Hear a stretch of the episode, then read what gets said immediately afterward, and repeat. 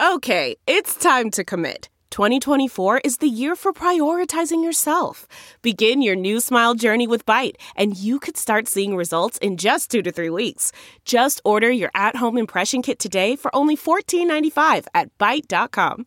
Byte Clear aligners are doctor directed and delivered to your door. Treatment costs thousands less than braces. Plus, they offer financing options, accept eligible insurance, and you can pay with your HSA FSA.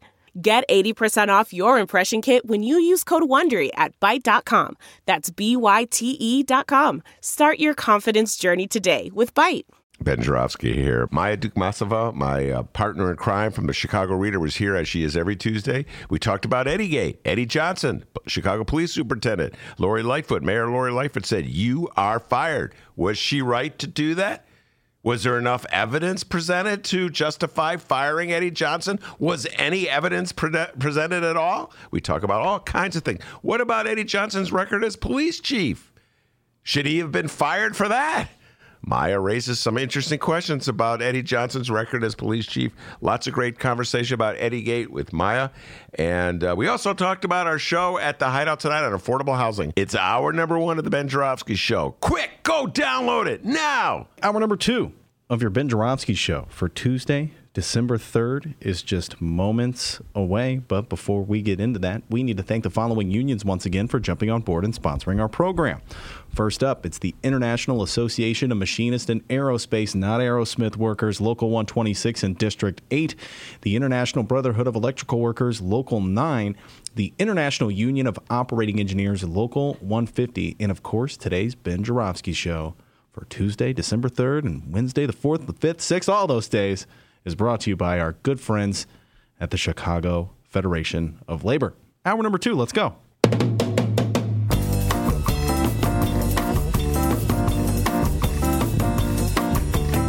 It is Tuesday, December 3rd, and live from the Chicago Sun-Times Chicago Reader Studio on Racine Avenue, this is the Ben Joravsky Show.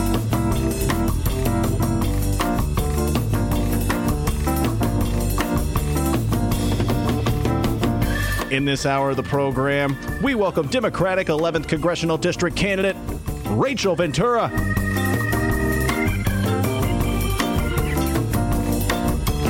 And now your host, not a congressional district candidate, Chicago Reader columnist Ben Joravsky. Rachel Ventura is in the studio. We're going to be talking about all things running for Congress in the 11th District. Rachel Ventura has been sending me uh, emails for a long time, so I know that name really well. Rachel Ventura. It's a really cool name. Every time I say it, Dee, I'm thinking of Robin Ventura. Uh, I don't know if Rachel knows who Robin Ventura Okay, you know. You give me a couple million dollars, I can try to play baseball too. Okay, there she goes. She's proving she knows who Robin Ventura is. Ventura's a cool name. There's one of my favorite songs from the 70s, Rachel Ventura. I'm going to say this right now. Uh, it, oh, God, it's going to be embarrassing because it's going to show that I like all 70s uh, music, but uh, America's Ventura Highway. Ooh. Have you ever heard Ventura Highway? No, but I've driven on it. Yeah, okay. well, you've driven on it in your Ventura Highway in the. I'm not going to sing that song, but I love that song so much. Anyway, uh, Rachel Ventura is in the studio. We're going to talking about her run for Congress in the 11th district. Before we do that, D got an update for me. A uh, little something that Maya and I just touched on just a bit. Give Absolutely, I do. And hey, when I think of Rachel Ventura, I think of that pet detective, Ace Ventura. Yes, okay. How can I forget Ace Ventura? Lots of Ventura. At least it wasn't Jesse. yeah. Oh, oh, very good. Minnesota. All yeah, right. that's his Jesse Ventura. All right. First off, we can't say it enough tonight. 6:30 at the Hideout, 1354 West Wabansia. No, it's not Jesse Ventura. It's this month's first Tuesday show with the guest you just heard, Maya Dukmasova, and our very own Ben Joravsky. They're going to be talking all things Chicago housing. Join us, won't you? Or don't. The choice is yours, but it'd be great if you did. 1354 West Wabansia at the Hideout. I'll be there too. If that changes your mind at all, I don't know. Probably won't. But 1354 West Wabansia, the Hideout. First Tuesday, the second round here with uh, Maya. How was the first uh, first Tuesday with Maya? Excellent. Maya? Yeah, excellent. We had Stacy Davis Gates SDG uh, in the house. It was very. Oh, well, hold on. Someone's. Okay, there you go. Right here, uh, someone running for office uh, is calling. For real? Wants, yes, he wants to come on the show. Uh, thanks for calling me while I'm on the air. What? Uh, and uh, but it was great. SDG was great. Uh, Stacy Davis Gates, the place was packed, and uh, I'm looking for uh, another uh, fun night tonight. And it's as if that person who called you rudely while you're doing the show almost knew what was coming up next because, yes, Illinois primary election season is underway. Today on the program, we'll be giving those who listen a few updates on some of the Illinois races. In just moments, you'll be hearing from the uh, Democratic 11th Congressional District primary candidate, Rachel Ventura, not Jesse Ventura. not Jesse Ventura, not Minnesota. Ventura High, now Robin Ventura, Rachel Ventura. It's a conspiracy. All right, but right now, I'd like to focus on one of these races, and that's the Cook County State's Attorney's race. Ben, you were just talking about it with Maya. Yes. The incumbent Kim Foxx is running for re-election, and she indeed has her primary challengers. Even got a few Republican challengers. Uh, but uh, before we left for our holiday break, we mentioned that damn near every popular Illinois Democratic politician is putting their endorsement behind Kim Foxx. When we got uh, Pritzker. Lightfoot, Jan Schakowsky, a lot of them. So you'd have to be crazy at this point to throw your uh, name in this race, right? well, Yeah. enter former 2019 mayoral candidate Bob Fioretti. That's correct. The following comes from the Chicago Sun-Times and Rachel Hinton.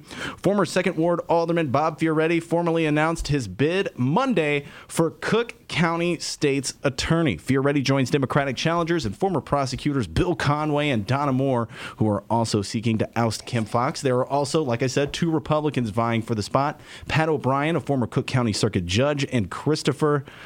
Oh boy, uh, I stumbled on that name Fan- too. Fancucce. Mm, sounds good That's to me. what I'm rolling with. All right. Who ran against Foxx in 2016. Fioretti confirmed he was running to the Chicago Sun-Times on November 22nd.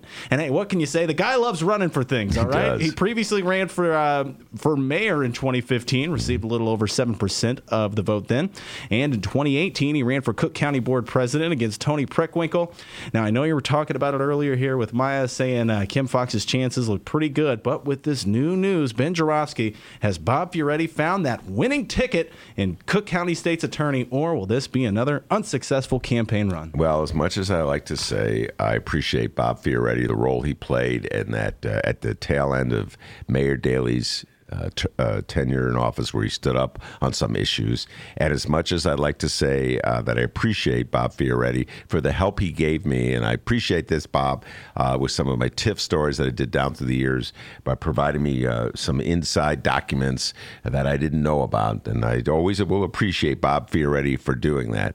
I do not, having said all that, I do not believe uh, that he will be victorious in this race. I noted from what the article in the Sun Times that it's sort of like he's he's sort of running from the right, if you will, if you can imagine this, like trying to distance himself from Kim Foxx by saying he stands with uh, rank and file police officers. So he's sort of repositioning himself because he pretty much was sort of running from the left uh, when he was uh, going up against Mayor Rahm uh, and emerging from the, in the city council as an independent.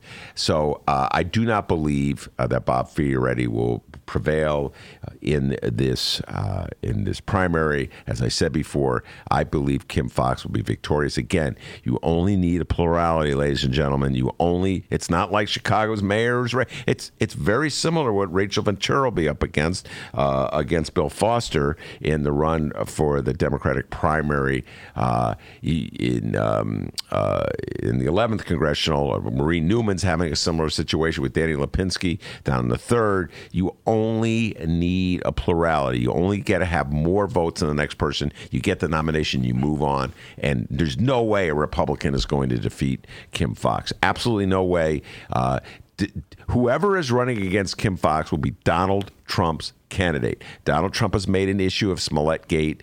Donald Trump has helped raise the profile of this story and raise the profile of Kim Foxx as a result. No way in the city of Chicago can a Donald Trump candidate, even if he's not really a Donald Trump candidate, be victorious. Kim Foxx will win. Bob Fioretti, you hear that? Ben Joravsky says Kim Foxx is winning, and huh? Prove us wrong, Bob Fioretti. Prove us wrong. I'm actually not so sure I want him to prove us wrong on this particular case. Well, it's, you know, but but you know what? Again, I'll say it. I'll end it the way I began it. I appreciate Bob Fioretti for uh, standing up back in 2009, around there, 2011, that kind of thing. All this week, we'll be uh, doing our show on Facebook Live right now. A question Should Eddie Johnson have been fired yesterday on the Facebook video live stream? Go weigh in, let us know your opinion, and uh, we'll try to read those results at the end of the show. Yeah, it'd be interesting. Again, I'll just repeat before we get to Rachel Ventura. Lori Lightfoot uh, made these general accusations about uh, Eddie Johnson, did not get specific. And I think a lot of Chicagoans are saying, "What is on that tape?" Anyway, let's move over. Uh, let's uh, leave the city of Chicago and uh, and discuss what's going on in the 11th congressional district. Rachel Ventura, welcome to the show. Thank you, Ben, for having me on. And uh, as I said, you've been uh, sending me emails for a long time. I don't even know if you rare that you were sending me emails. Maybe I'm just on a mailing general mailing list. So let's just start by introducing who you are. Give folks a sense of who Rachel Ventura is uh, that led her to this point in her life, in your life, where you're running for Congress. Yes, I was born and raised in Joliet to working class parents. My dad was a bridge tender. My mom was a school teacher, and I went to public school. Ended up going to Benedictine University. I got a math degree, and I worked as an actuary for insurance companies. First for health insurance here in uh, Lake Forest, and uh, you know I started to learn then the for-profit system that we have for healthcare. And after I graduated, I moved out to LA. I worked for life insurance at that point, and I started to see more of the making a profit off of people versus they weren't always doing the right thing. Let's put it that way. I was put into charge of audits to make sure that we didn't lose money, and if we had to cancel policies to make sure that happened, that we did that. So I started to see the job that I was doing was really screwing Americans out of their hard-earned money, and at some of the worst times in their life when they're sick, when a loved one has died. And so I decided to leave LA and go back to school to get a biology degree. I did that. I worked as a pet nurse. I learned that some of the chain veterinarian clinics. Wait, time out. Hold it. Whoa. Let's just break for a moment here. Uh, you were in the insurance business mm-hmm. and uh, you became disenchanted with the practices of insurance entities, insurance companies, now they treated. So, biology degree. That's that's going in a different direction. Yeah. So at the time, I was working for the Wildlife Waystation out there. It's a nonprofit that takes in exotic animals that people in LA think they can have. I, you know, I think I can have a white tar- tiger. I think I can have a gorilla, and then they find out no, they can't afford for it, or the, the adequate space is not there permits aren't are given um, in those cases, and so these animals either need to be destroyed or put into some type of waste station. Zoos can't take them because they don't have the pedigree. We had that here in Chicago. I don't know if you were paying uh, this summer. There was an alligator in the uh, Humboldt Park Lagoon. Did you see that? Yeah. Somebody obviously had it the same situation. They had a pet and it got too big mm-hmm. and they mm-hmm. dumped it in the lagoon. Anyway, continue with your story. Yeah. So I was working with animals and I thought, you know, this is much more rewarding work than screwing people out of their hard-earned money, and that's why I went back to school.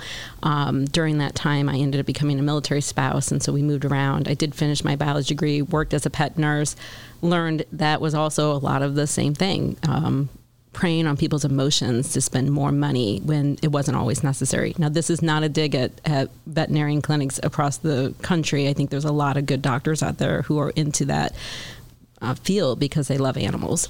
Uh, but what I was seeing was a constant trend. And so we, we moved to Georgia, and I worked for the Georgia State Parks as a naturalist, and that was the best job I've ever had. I was restoring the longleaf pine forest, working to protect the endangered gopher tortoise, and I really got involved that way into the environment, the climate. Um, but then in uh, 2012, we moved to the Seattle area and I got involved as an activist against Monsanto. Uh, you know, I believe that we should all have access to clean food and have access to seeds, and a company again should not make money off of basic human rights like eating clean water, stuff like that. That was my first dip into politics, I guess, from a um, you know, an outsider. I didn't think I would ever be a politician. And in 2016, I moved back to my hometown. I left an abusive marriage, and uh, I was upset at, at, the way Joliet had had become. When I left there at college, the gambling boats had come in and really beautified the, the town, and there was money and businesses. And when I came back, you know, the roads are destroyed. There's plastic bags in the trees. There's litter in people's yards. Um, they were trying to close down the Rialto at the time, and you know, I was complaining to my dad, who used to be a politician before I was born, and he said, "Why don't you do something about it and go get a clipboard and run for office?"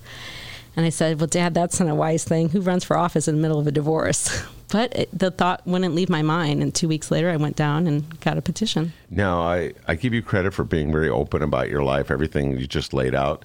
Uh, you, you, you, alluded to a military marriage. Uh, my next question was going to be what branch of the military, and then you st- all of a sudden I did not know this. Uh, talk about lack of preparation for an interview. I did not know that you're in the midst of a divorce. You, you reveal that uh, from an abusive situation. As much as you are willing to talk about a personal matter, just talk about a little bit about your marriage. First of all, what branch of the military? The Navy, and I love the Navy. They're great, and I met a lot of great friends, and the opportunities that are presented to military families and to service members is you know quite fantastic. Um, in fact, it was one of the reasons I became an advocate for Medicare for All is because TRICARE, so the military families and recent retirees have TRICARE as their insurance, and it's basically the best universal health care we have in this country right now. They pay a payroll deductible. In most cases, you don't pay any deductible out of pocket expenses, it's all paid for. So I had a high risk pregnancy, I had twins, and I paid $36 for an elective test for each of my kids, and that is it for my entire pregnancy. How much? $36. It was $18 per test for each girl. That's it. That's all I paid. Everything else came out of the payroll deductible that is paid for for military families. So when they when Bernie started talking about Medicare for all, I was out there saying, "Yeah, we need something like this because we already have it for millions of Americans. People just don't know that we already have it, and it's working great. It's government run, so it's absolutely possible." I, I was going to have a whole segment on insurance and Medicare, but let's just take a moment since you mentioned this. Uh, whenever I talk about the uh, the health care that veterans receive, my friends of the right wing persuasion, they they dismiss it. Even my friends of the Dem persuasion, capital D E M Dems, uh, will will tell me, "Oh, Ben, that's like this." crummy, no, uh, lousy, nobody would go to vet- VA uh, system. Who would want that? And yeah. We have two systems, and that's one of the things we should talk about. There is the VA system, and I would disagree that it's a crummy system. I mean, we've got the Hines Hospital down in Joliet, Hines Hospital up here, and veterans swear by it. My grandfather would not go anywhere else except for to the Hines Clinic. So I think the VA system is good. The problem is there's a large gap between what retirees get now, which is TRICARE, and Vietnam veterans who you know ended up with the um, VA system, and then the in between you know, if you didn't serve a certain amount of time, then you have to have your cases reviewed, and that's the backlog of what we're seeing. And so I think the stigma of government insurance doesn't work is because there wasn't the funding that was put in there, right? We want to talk about, I mean, this is a right wing talk point where they say, oh, we have to protect our military. But yet we see constantly when it comes to once they're out of the military, how are you providing for them? Where's the health care there? But even when people are in the military, as a military spouse, one of the things I saw is when we cut funding, like when Obama cut funding uh, during his years, it wasn't ever cut on Raytheon or on um, you know the the military contractors, Lockheed Martin, and stuff like that. It's cut on the service members, so they close things like commissary hours, so they didn't have to pay some of the uh, cashiers. They cut, um, they closed entrances to bases so they didn't have to pay for a security guard. Stuff like that is what we saw. It wasn't, you know, a trillion dollar bomber that, you know, we could maybe cut that from line item or submarines that cost a lot of money that we're building now. Um, and so, what I'd like to see is actually we protect our military service members and make sure that we provide for them. And when we cut our funding, we're actually cutting it in the areas that we don't need them, where where the it's the contractors who are making money, it's the war industry that's making money on it, and we need to actually shore up and make sure that we have education opportunities and healthcare, you know, being whether you serve for your four years or your 20, make sure that you're provided health care, especially if you were injured when you were in. Yeah, it uh, what you just described sort of is, is similar to what I see in Chicago, where when they want to, uh, quote unquote, save money in, in the budget, they'll close a mental health clinic. Yeah. And they go, oh, we saved, you know, like, I don't know, like a nickel out of a the budget of a billion dollars and uh, right and what a lot of people don't know um, or they didn't pay attention to it but the military definitely paid attention to it. I want to say was oh the year it's escaped me it's maybe 2015 2016 is that our congress voted against funding pensions for all active duty and that was not grandfathering people in. So if you served 18, 19 years, there were about four months during that time, um, and it got swept up in the when they had the budget freezes and you know the government shutdowns and stuff. So during that time, it was like November, December. The Congress voted to remove pensions and not pay for them. And then four months later in February, when they went back into negotiations, that was one of the things they put back in because the military really went after Congress about that.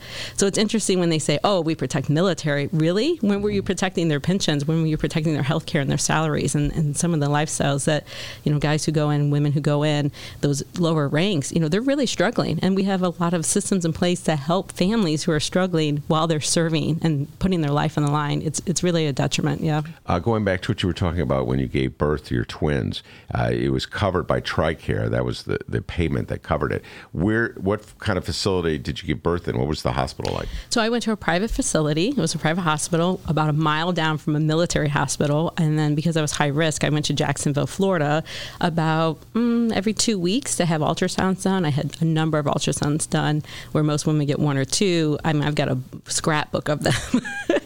Um, so yeah, it, and there was that, that stigma again that oh you have to go to a certain doctor, and, and, there are some rules with being in the military if you're within so many miles. Sure, some of those things apply, but by and large, every but everybody my kids have seen, people I saw when I was under that insurance, was um, was private care paid for by our government. Hear that, ladies and gentlemen. Hear that, ladies and gentlemen. Hear that, my uh, friends of the Republican right wing persuasion uh, Medicare for all. That's it's a form of Medicare for all. You just, whatever you want to call it's it. It's in the bill. Actually, the Medicare for all bill that I'm supporting is the 1384, and it's got five uh, light items of how Medicare for all will work, and one of them is TRICARE. All right. Uh, so we're going to take a little deeper dive on health care issues, health insurance issues. Uh, talk to uh, Rachel about what she learned uh, when she was in the belly of the beast, working for the insurance industry. We'll also talk about folks out there. May hey man, this this sounds like a Bernie Sanders, Elizabeth Warren type candidate. I want to get, I want to support her. Well, we got to tell you where you have to live uh, if you want to vote uh, for Rachel Ventura or her opponent Bill Foster in the 11th district. So we're going to have a much more conversation with Rachel when we return. Read the Chicago Reader to get up to speed on what's what in Chicago. Culture, food arts and entertainment, weekly concert listings, weekly event listings, the environment, travel. I can continue, but you get the point. And for all of you Chicago political junkies, raw weekly columns on real city politics from Maya Dukmasova and our very own Ben Joravsky, The Chicago Reader, free to the public in newsstands throughout the city and online at chicagoreader.com. Read it now and be a more informed Chicagoan. The Ben Joravsky Show is supported by Northwestern University's part-time master's program in literature and liberal studies. Students learn from dynamic and diverse faculty as they build advanced skills for critical analysis, writing, and research. Evening classes are held on Northwestern's Evanston and Chicago campuses. The spring quarter application deadline is January 15th. Learn more at sps.northwestern.edu/masters.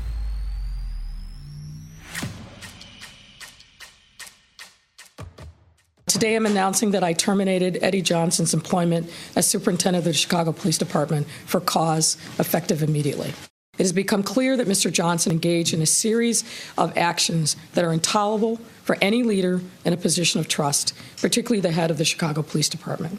Commercial break over. Welcome back to the Ben Joravsky Show.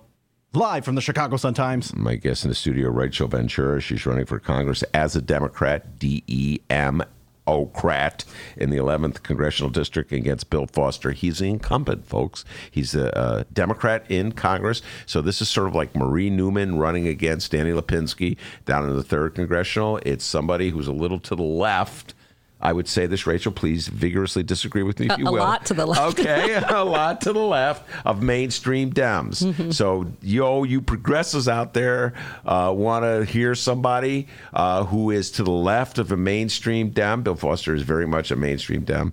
Uh, Rachel Ventura is in the studio. All right. Uh, so, first of all, I know a lot of people go, "Oh, I want to vote." A lot of our listeners are of the Bernie persuasion. I just have to put that out there, Rachel, uh, and Elizabeth. Elizabeth Warren as well. So we're a lot of lefties listen to us, uh, and so probably a lot of them will, want to immediately vote for you because you're of of them, uh, if you will. But we're you only can vote if you live in the 11th congressional. Where is the 11th congressional? So, Joliet, my hometown, it also has some New Lenox and then Manhattan, and it goes up through Romeoville, Bolingbrook, Naperville, goes into Aurora. I've got a little bit of North Aurora, Oswego, and a tiny bit of Shorewood and, and Kendall County, uh, the Joliet part. Yeah, so this is a completely uh, gerrymandered district. I, when you say it, it reminds me. I have Neil Muhammad comes on the show a lot. He ran in the 16th congressional district, and a lot of these towns are in his old district. Sara Dady's old district as well. Lauren Underwood. Some of these towns are in her district. Yeah, and those all border Marie Newman's uh, or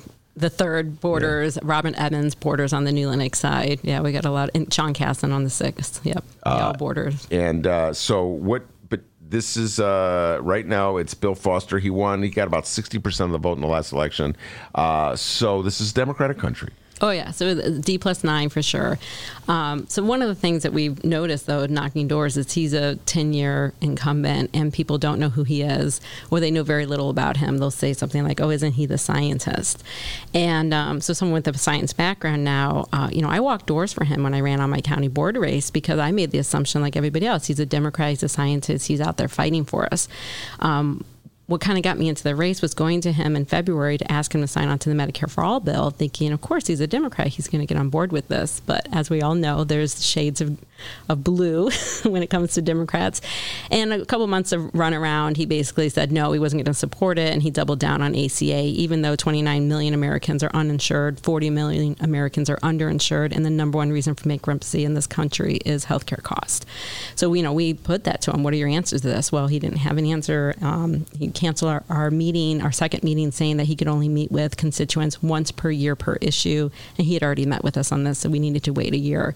So we rallied his offices with our revolution, and uh, that's when he told us he was going to basically double down and uh, look at possibly having a public option. But you know, you don't make your negotiation from the middle, right? You've got to go far out, and then maybe you know with Obama, I think if they would have done that, then we would have had the public option now. But they started there, and then that's what gets cut.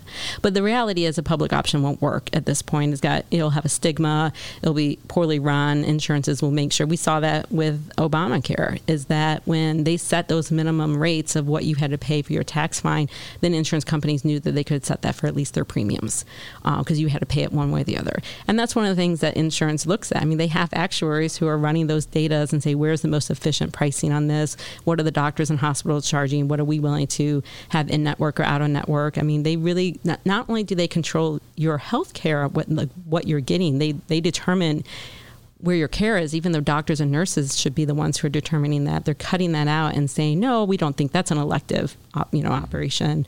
Um, but they're also dictating, you know, where your care is at. So closing hospitals down because they decide something's not going to be a network or out of network, and then you might have to drive two hours um, if you're in rural areas if you're having a heart attack. Well, that could be your life right mm-hmm. there. So there's a lot of things that insurance is doing just for the sake of money, and we see it all all the time. You know, with um, everyday people saying, well, my insurance costs are going up constantly. And so, what we really need to do is control those costs. And that's one of the things that TRICARE does. The government sets those payable, allow- allowable amounts. And when Medicare first came out, that's how they did it too. But then Congress has rolled back regulations, and now we've got this gap insurance and we have supplemental insurance, and all of that has to go away. So, the bill is called uh, improved and expanded Medicare for all. So improving it is taking away that that for-profit aspect of it, and then expanding it is having mental health care, eye, hearing, you know, things that dental, you know, all of these things are a part of our health. So why are we cutting them out and, and having separate insurances? All right, since you uh, took the the road into uh, the healthcare issue, I'll follow it, but we'll come back to uh, uh a little bit about your history in the area. Uh, and the offices you've served and run for. But let's talk about this. Uh, we've spent a lot of time on this show discussing the debates, the presidential debates, the Democratic debates, and in almost every single debate, uh, Bernie and Elizabeth Warren will talk about Medicare for all or whatever they call it. I don't know if Elizabeth Warren calls it Medicare for all, but essentially it's the same thing. Uh, a single payer plan where everybody is covered, everybody has to be covered. And immediately I can name the candidates Amy Klobuchar, Pete Buttigieg, uh, Michael Bennet. For a while, he was on the stage. He was the senator from uh, uh, Colorado. He's no longer on the stage, but he's still running, I think. Uh, am I forgetting any other of the moderate persuasions who have immediately stepped up? Role? Oh, Joe, okay, Joe Biden. How can I forget Correct. Joe Biden? Uh, has said this is unrealistic. Uh, that more to the point, it will uh, lead to Donald John Trump's reelection because all these people in Michigan and Wisconsin will be uh, outraged that they have to give up uh, their private insurance that they love. They love their private insurance, Rachel Ventura, and uh, and a lot of those were fought for by unions. Okay, I've heard this. What was the old boy's name from the congressman? Uh, Tim Ryan was the one saying this yeah. for a while uh, out of Ohio. Don't, don't, call him boy. Oh, I'm sorry. So, the young man from Ohio. So uh, yeah, I got three points to that. Go ahead. The first is Bernie said it best. Nobody loves their insurance company. They love having care, right? Uh, the second thing I would say is how much money did those candidates take. I mean, Bill Foster's taken six hundred thousand dollars from pharmaceutical and insurance, and you know, big pharma pays a lot of money to these other candidates. So, do they really care about the health care, or do they care about their campaign contributions? And the third point to the unions is, you know, we had a Medicare for All rally with Robert Evans in the uh, in New Lenox, and we had people come out and speak, and including labor. And one of the man, men who came out talked about how he pays twenty eight percent of his salary for his health care. So one of those labor guys want to negotiate their increases or step increases and not the cost of insurance. The other aspect about that is, you know, they're sacrificing some of their money to have these um, you know in, great insurance but then at the end of the day if you still have to pay premiums and deductibles you don't you can't control that cost. And so you're paying even more money. That's how he got to the fact that he was paying 28% of his salary.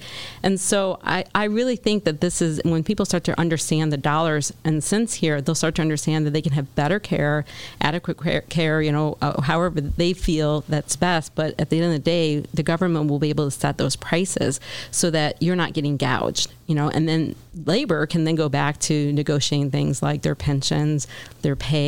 You know, I think a lot of people want those dollars on their paycheck. Do you think there's a fear uh, that Amy Klobuchar and uh, the other moderates are correct that there's a fear that voters have that they'll be losing something for an unknown uh, and so they would reject what, your proposals or your ideas just out of fear. Yeah, there's definitely a fear. Anytime there's change, people have that, that knee jerk reaction of, well, what am I going to lose? You know, that fear. What does change bring? And sometimes change doesn't always bring good, but in this case, I do think that it would bring good. I mean, one because I said we, we're already doing it in this country. You can already go see a private doctor and have it paid for by the government with caps and put put in place and not pay an out of pocket cost.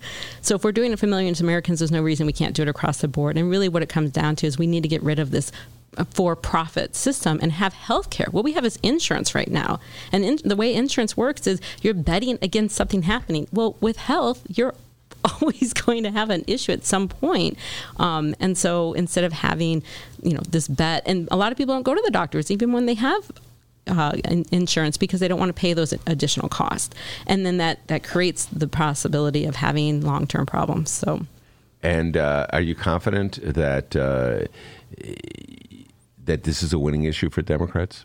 Yeah, I think so. I mean, if you look at 70% of Americans want this, this is a nonpartisan issue. Healthcare is a human right. So, you know, you look at some of these areas like in Kentucky and they're talking about this is the issue for them when most people in the town, you know, the town of Whitehead, I think it was recently, um, they did some interviews there. That's their issue. Is people in the town don't have health care. And you know, it's a lot of money. And so getting Honey back to the race, uh, you know, Bill Foster is bought and paid for, not just by the insurance companies, but by the banks. He sits on financial services and is taking $1.4 million from corporate banks and hedge fund managers. You know, he's taking money from other entities where, you know, I'm not taking corporate PAC dollars. And one of the things that launched me into this race, not just the Medicare for All, that's what started it off, but it was in June when we went to him about passing the Green New Deal. And as a scientist, we expected, oh, absolutely, he should be leading the charge on this and he said that the Green New Deal was not practical. And instead, what he's supporting is the, a fossil fuel bailout. It's called the Use It Act.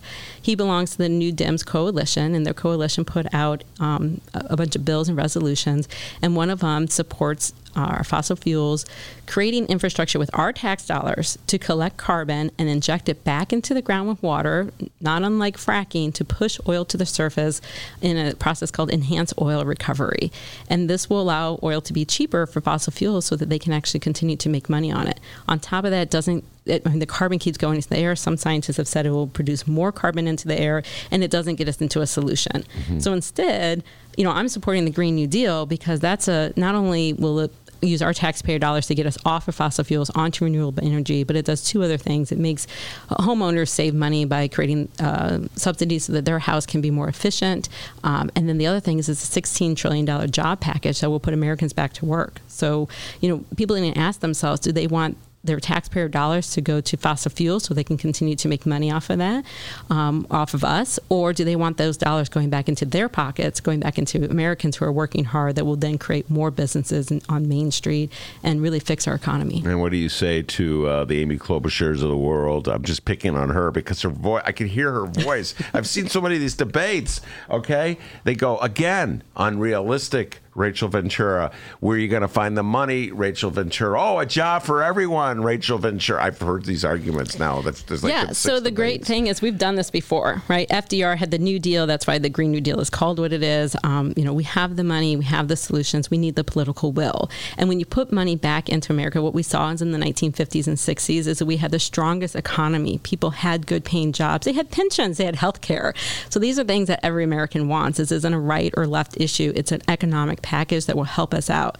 So again, you know, Bill Foster takes money from ExxonMobil and the fossil fuel industries and you know, I'm taking money from everyday voters because I'm listening to their issues and their concerns. All right, now let's talk about everyday voters. And let's talk about the practical concerns of trying to uh, beat a well-known, well-funded, uh, highly regarded in uh, in Dem circles. Uh, uh, congressman incumbent like Bill Foster. Number one, uh, you're going to be up against the power, uh, the heart of the Democratic Party. Nancy Pelosi, I'm sure, has already endorsed Foster if she or is going to very shortly. I don't know about that. Bill Foster ran for her seat. Whoa! Oh, get the bong out!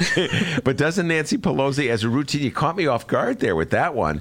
Uh, it is true uh, uh, Rachel Ventura, that the opposition to Nancy Pelosi, and, that's a good point that you're making, you can go further on it, came from people like Foster. And uh, uh Tim Ryan of, of Ohio, who I'm not allowed to go, oh boy, uh, because I remembered his name, uh, but he was one, and, and, young Daniel Lipinski from the third congressional. It was. This is the part that I do get. I thank you for pointing that out. the irony of so many of my friends of the Dem centrist persuasion are always saying, uh, "Why can't you be more like Nancy Pelosi?" And the reality, it was the right wing Dems were the ones who were challenged her. Yeah. So you think Nancy Pelosi may support you? Uh, you know, I don't know who Nancy is going to support. I think she's got some of her own problems right now with the, the impeachment hearings and whatnot. But what I do know is that people were pissed off with that for sure, especially women. You know, here once again, a, a, woman has worked hard to get to the top of you know her field or whatnot, and then we see a man come in and, and try to push her down. Um, and women need some wins, some political wins here. I, I, do believe that, and we saw it in Will County when I ran in the county there that the women took majority. Not only did Democrats take majority, but women now have majority on the Will County board, which is the first time that's ever happened. All right, let's talk a little bit about your uh, background. That this is you're not a rookie. This is, I mean, you are, this is your first congressional run, but you've run for other offices. Talk about that. Yeah. So in 2000. Um, sorry, 2016 when I came back, I ran for Joliet City Council, and that was my first look. You at, came back from uh, uh, Seattle. I was Seattle, I was living it. in the Seattle mm-hmm. area, mm-hmm. moved back uh, and ran for a city race. So that election was 2017, and you know I learned a lot about Illinois politics at the time, uh, about corruption. Let's just be honest about it, about who runs what. And uh, you know I got out there and knocked doors. I knocked 6,000 doors, and I had a great showing. I did not win that race, but I turned around and uh, because I did such a good job. I said, well, let's flip one of these Republican seats in the county board then. And I went to the county and I, or I went to the Democrats and I said, I want you guys to support me. And they said, well, we've already picked out our candidate for that. And I said, "Well, what do you mean by that? Don't the voters decide?" And uh, and they were discouraging me from running. They said, "Oh no, no, no! You know, this person has done their time." And I said, "Well, tell me why they're a better candidate. Maybe I can get behind them." Well, it wasn't about that. It wasn't about the issues. It was the fact that they owed a favor, and this is who they wanted to have run. So I said, well, I'm going to run anyway. and so I already pissed off the party. And then uh, I was the top vote getter in the primary for a two seat spot. And so I went to the other Dem uh, and said, hey, let's work together. And he said he couldn't because of the um, labor uh, costs, um, contributions that he had taken. And uh, there was an issue down there about warehouses. And, you know, I'm pro labor, but I'm also solidarity, right? And if someone's down there trying to unionize, I believe that we should stand behind them. And so there was some, some tiff there. And uh, so the other Democrat wouldn't run with me, and I ended up beating him by 11 percentage points, and I was outspent three to one. And so that's how you, you, you made it to the board. Yeah, I walked 10,000 doors with my team and we listened to the people and we the message we had was no strings attached and a government that works for everyone. And was this in a Democratic primary that you were victorious? So I was the top vote getter in the Democratic primary and then I won the seat against uh, 11% against uh, the Dem and 8% against the Republican. So you've beaten Republicans in areas that have shown popular support for Donald Trump? Yeah, I mean, it's interesting because, uh, you know, when you talk about Donald Trump to the Republicans, everyone's really quiet. Nobody wants to admit that they're in support of uh, Donald Trump. I think because they know. I mean, people are fed up in the area, and, and they And don't. well, wait, in your neck of the woods, they're quiet. I see rallies in Alabama, and Mississippi, and they're not quiet at all. They're, Yeah, but I, again, I'm in a uh, you know heavily Democratic area, you know, and, and I think that's uh, when we talk about this race. This is this could be one in the primaries. I mean, you have to go on and fight it. There's some Republicans who filed, but really, at the end of the day, this is going to happen this spring. You know what? What do the Democrats want in my district? Do they want a politician who's bought and paid for, or do they want someone who's going to be a voice of the people? Do they want the same old, same old, or do they want bold change so that we can actually get a government that does work for everyone? And uh, uh, what? Who won your district uh, in the Bernie 20s? Sanders won by 52%. One more time, uh, Rachel Ventura. Who won your district? Bernie Uh, Sanders oh. by 52%. That's correct. Uh, that's I always like to send that message out to her. We've, uh, like I said, uh, my show basically, uh, Rachel is everybody. Joe Biden's on the right uh, of guests I usually have on my show, and uh, Bernie Sanders people, never Bernie, but like supporters of his are sort of the left. Actually, I get Green Party people. I go, I break the barrier and go really way out there sometimes. Uh, so I, I always like to point out to Dems that. Uh, all right. Now, what about uh, the Democratic uh, Congressional Committee or Congressional? Uh, they are coming down hard on consultants uh, who dare to support people like you are working against incumbents. Uh, so your campaign aide, uh, who's sitting here in the room, John, will probably be a lightning bolt will come down and uh, uh, just zap him for having the audacity to wear a Rachel Ventura uh, T-shirt and support you. So, what's your position on that? Well, two things I want to say. First is most of our team has been built by people who weren't in those consultant positions to begin with. They're volunteers or people who want to see a change. Now, John ran against Bill uh, Bill Foster back in 2008 uh, and, and almost won that seat. So, um, you know, I think he wants to see change here too. Uh, but also, uh, you know, we weren't going to those guys to begin with. However, there has been some issues that the DCCC has caused, and that's things like I can't get access to the voter files, so I had to go buy access elsewhere. You know, maybe the files aren't as good, but more importantly, it costs a heck of a lot more money. You want to talk about someone who's going to profit off of it? They're going to be, oh, well, you you have to come to us, so now we're going to charge you a bunch more money. So then that really hurts the the fact that you know we're trying to run this even race. Well, it's not even. You know, from someone who's I'm not taking corporate PAC dollars, I have to spend more money. I can't get good phone numbers. I got to go find someone to spend money on that too when the party has access to all that. And I'm born and raised Democrat, never been anything but a Democrat. So why is it that I can't have access to the same things that he has access to? It's an unfair system. And these are some of the problems we have in America is we create these inequalities and at the end of the day, people want things to be fair. I mean, a toddler could tell you that. Well, this is a repeat of what went down in 2016. You know, this is this is Bernie versus Hillary all over again. It's not fair. I mean, if, if I heard that once, I heard it a million times for Bernie supporters. Yep. And uh, we seem to, we being the Democrats, my beloved Democratic Party, uh, seems determined to make the same mistake over and over again. Uh, all right, your position uh, in the Democratic uh, run for president. Uh, I know in 2016 you were for Bernie Sanders. What's your situation now? So we are. Pro- the campaign is officially supporting a progressive candidate for the White House, and part of that comes from the fact that I have a lot of volunteers who are progressive, and some of them are Warren, and some of them are Bernie. And uh, you know, at the end of the day, we need a Congress that's going to support the progressive agenda. And so officially, those are the two candidates that I'm endorsing for the race, um, and I, will let them duke it out. Yeah, so you're gonna you want all the Warren people to vote for you and all the Sanders people to vote for vote, vote for you. So you're not going to do something as foolish as piss off one group or another by supporting a different candidate. Is that correct? That's correct. All right, uh, Rachel Ventura. This is not her first run for office, ladies and gentlemen. She's uh, mastered the game of politics. Uh, w- Rachel Ventura is running for Congress in the 11th congressional district. She's running as a Democrat against incumbent Bill Foster. We'll be right back after this. It's the butter cow, which has nine hearts to represent the nine essential nutrients in milk. That's right, it's made entirely out of butter, and it, you know it's a state fair tradition since at least 1922. The Ben Joravsky Show is supported by Northwestern University's part time master's program in literature and liberal studies. Students learn from dynamic and diverse faculty as they build advanced skills for critical analysis, writing, and research. Evening classes are held on Northwestern's Evanston and Chicago campuses. The spring quarter application deadline is January 15th. Learn more at sps.northwestern.edu/slash masters. It's Chicagoland's adult entertainment playground. It's the world famous Admiral Theater, 3940 West Lawrence Avenue. The Admiral is homegrown from Chicago, and it's the most conveniently located club in all of the city. 15 minutes from the O'Hare Airport in downtown Chicago Loop. Voted Chicago's best strip club, the Admiral has showgirls galore and a variety of adult entertainment shows. The world famous Admiral Theater, open every day from 7 p.m. to 6 a.m. 3940 West Lawrence Avenue. For events, showtime, and other information, visit AdmiralX.com. Must be 18 years of age or older to enter.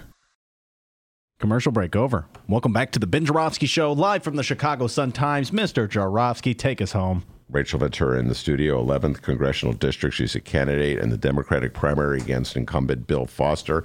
We got about a few more minutes of uh, interview with Rachel before we do that. D, an update? Absolutely, we do. Uh, we have some Eddie Gate updates. Ooh. Oh, While we're here talking to Rachel, that's right. It's our uh, it's our story of the day here, and it's our uh, Eddie Gate question of the day on Facebook Live.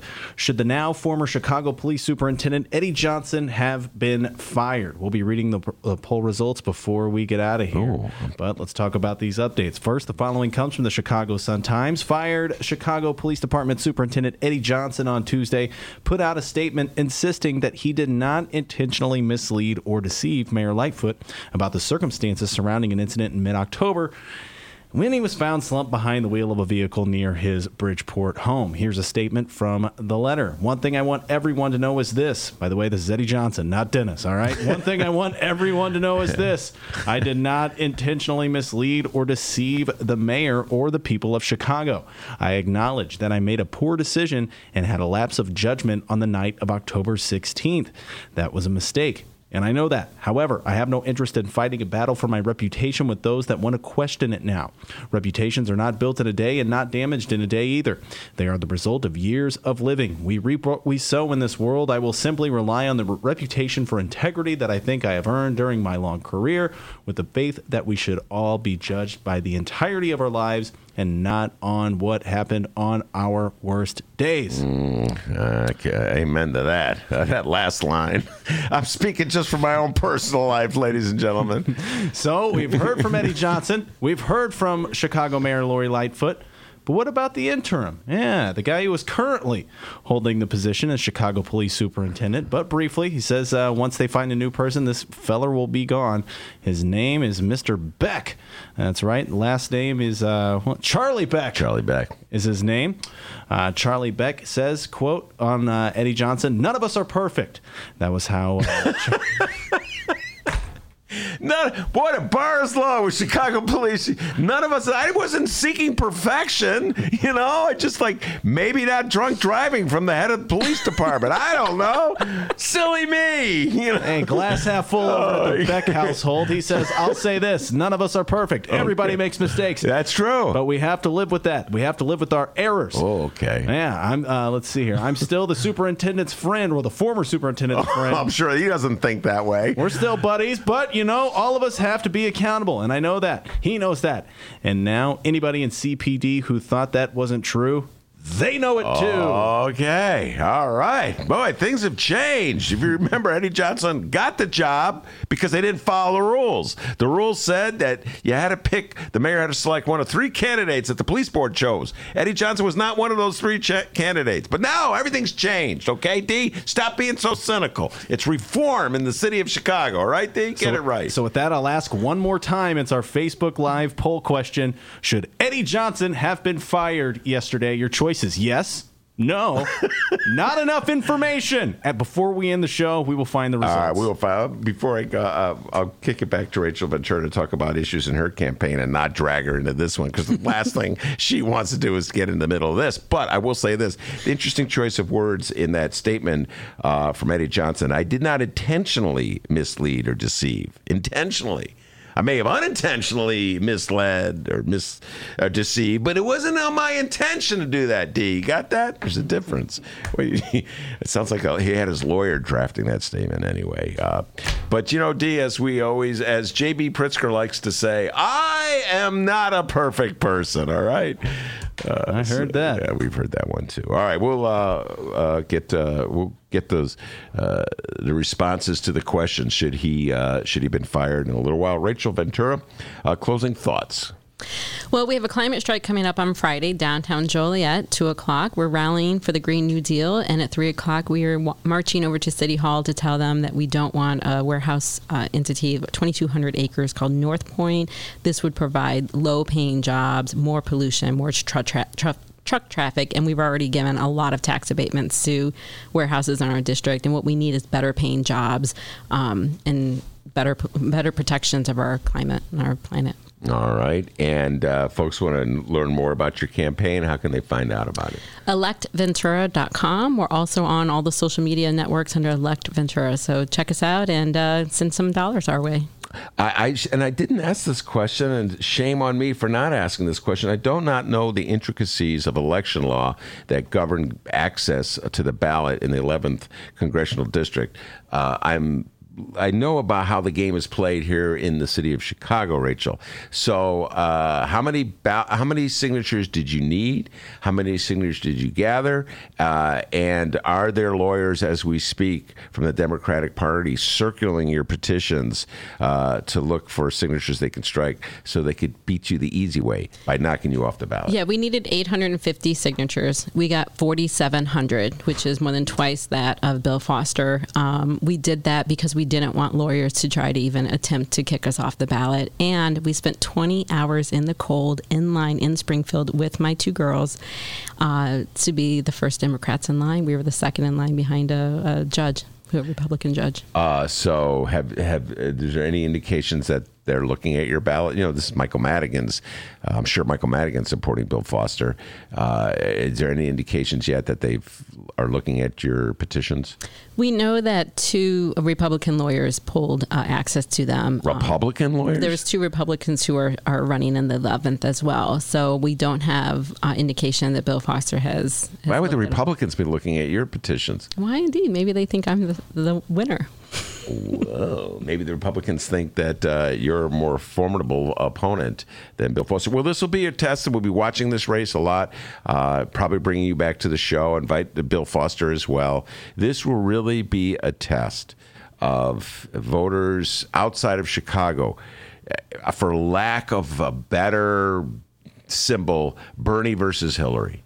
Absolutely. And this will be an interesting test. Which direction for the Democratic Party?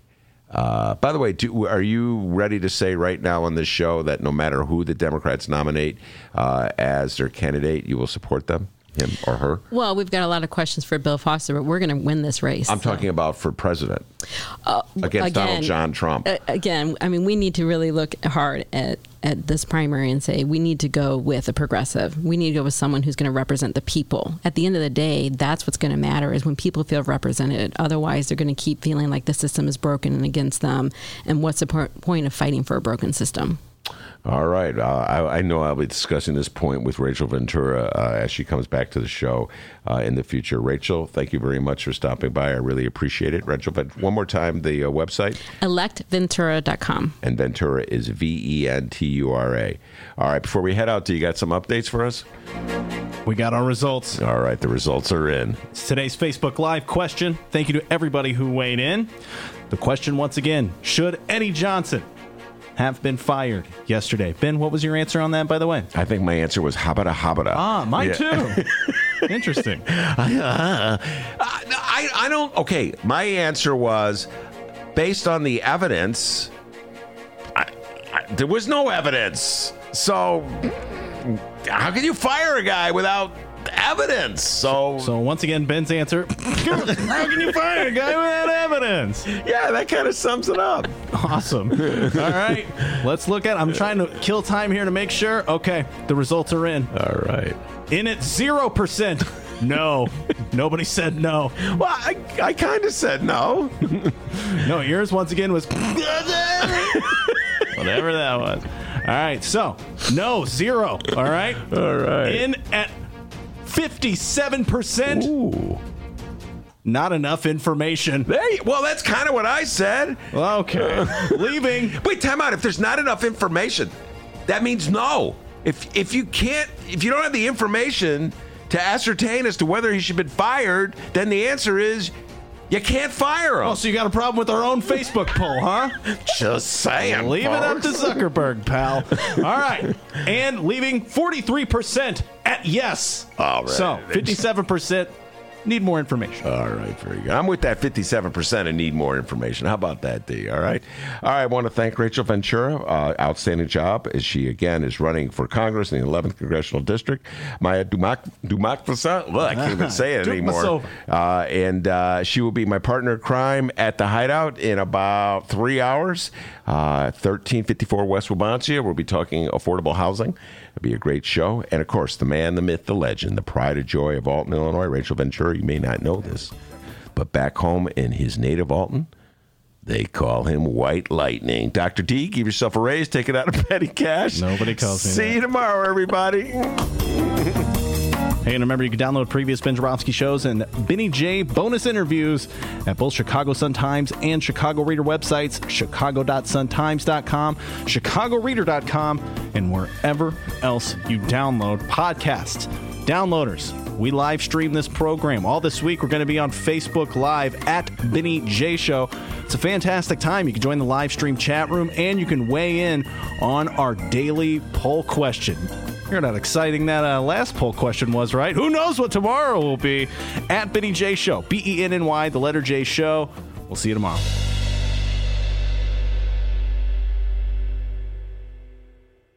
One, two, three, four. Those are numbers. But you already knew that. If you want to know what number you're going to pay each month for your car, use Kelley Blue Book My Wallet on Auto Trader. They're really good at numbers. Auto Trader.